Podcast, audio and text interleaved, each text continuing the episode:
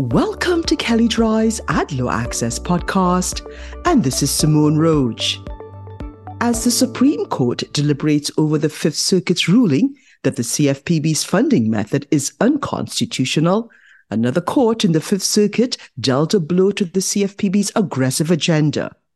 Recently, the District Court for the Eastern District of Texas invalidated the Bureau's March 2022 update to its examination manual that instructed CFPB examiners to determine whether financial institutions and service providers adequately protect against discrimination, including disparate impact. And if it holds in likely appeals, the decision could have a far reaching impact on both the CFPB's and the FTC's attempts to use their unfairness authority to bring enforcement to remedy perceived discriminatory practices, as well as other attempts by both agencies to broadly interpret statutory grants of authority and use them in novel and untested ways. In a March 2022 announcement, the Bureau announced changes to its supervisory operations to better protect families and communities from illegal discrimination, including in situations where fair lending laws may not apply.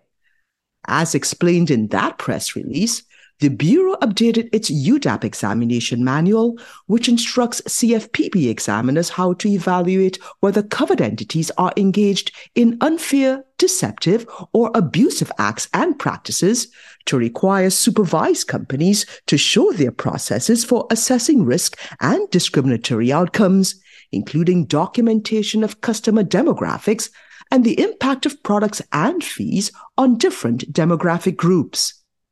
The updates instruct examiners to evaluate potential discrimination in all consumer finance markets, including credit, servicing, collections, consumer reporting, payments, remittances, and deposits, and irrespective of whether specific discrimination statutes, such as the Equal Credit Opportunity Act, ECOA, apply. The Chamber of Commerce brought suit to challenge the examination manual on a number of constitutional and statutory grounds, including that the Bureau exceeded its authority by unilaterally attempting to sweep in discriminatory conduct as unfair without congressional authorization. And in a recent decision, Judge Barker first acknowledged that the Fifth Circuit already found the CFPB's funding mechanism to be unconstitutional, but that that decision was pending Supreme Court review. The court nonetheless reached the issue of statutory authority because of a compelling reason to reach at least one alternative ground for the same relief sought on appropriations clause grounds. The court also found that the examination manual itself was final agency action warranting review under the Administrative Procedure Act because it obligates agency personnel to act on a particular understanding of unfair act or practice in examining and supervising companies namely that they must also consider whether financial institutions have adequately considered potential discriminatory effects in advertising, pricing, and offering financial products and services. On the crux of the court's decision on statutory authority, the court applied the major questions canon to hold that the Bureau could not sweep in discrimination under its unfairness authority because whether the CFPB has authority to police the financial services industry for discrimination against any group that the agency deems protected, or for lack of introspection about statistical disparities concerning any such group, is a question of major economic and political significance. And state and federal statutes, including the Consumer Financial Protection Act itself, at times authorize regulation of discrimination in clear and precise terms. So the lack of reference to discrimination in connection with the CFPB's UDAP authority suggests that it should not be impliedly included. And in so doing, the court also rejected the Bureau's arguments that relied in part on the FTC's historical and recent use of unfairness to police discriminatory practices. The CFPB had argued, among other things, that the plain language of unfairness clearly covered discrimination. there has never been an unstated atextual exception to the prohibition on unfairness for discrimination, just as there is not an unstated exception to unfairness for conduct that happens on leap day. While the court agreed that the unfairness language in Section 5 of the FTC Act, on which the relevant portion of the Dodd Frank Act was based, could plausibly be construed to cover discrimination, including disparate impact,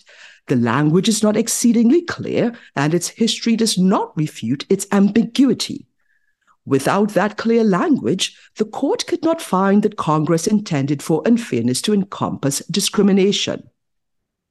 This decision suggests that the CFPB and FTC may face an uphill battle if they bring similar actions grounded on findings of discriminatory impact on unfairness grounds, as well as in other enforcement actions attempting to broadly construe long-standing statutory authority in new ways. And as we've discussed here, the FTC last year alleged that Passport Automotive violated the FTC Act by, among other things, engaging in unfair conduct that had a disparate impact on Black and Latino customers. The FTC settlement against Passport Automotive required the company to establish a fair lending program with written guidelines specifying the reasons for assessing or not assessing any fee or other charge and objective factors that may be considered in so doing. Nonetheless, the Bureau is likely to appeal the court's decision, and the FTC is similarly unlikely to accept the underlying rationale of the ruling on its face anytime soon. So while the decision marks a substantial setback in the CFPB's attempts to take expansive views of its statutory authority, the battle of whether the Bureau and the FTC can use unfairness principles to combat practices with discriminatory effects will likely continue. And if you'd like more information on what you've heard on this topic, please contact Donnelly McDowell, and you can find his contact details in the show notes. And also, please see our advertising and privacy law resource center available at kelleydrye.com. And please download the AdLaw Access app for Apple and Android phones, available in the Apple app and Google Play stores.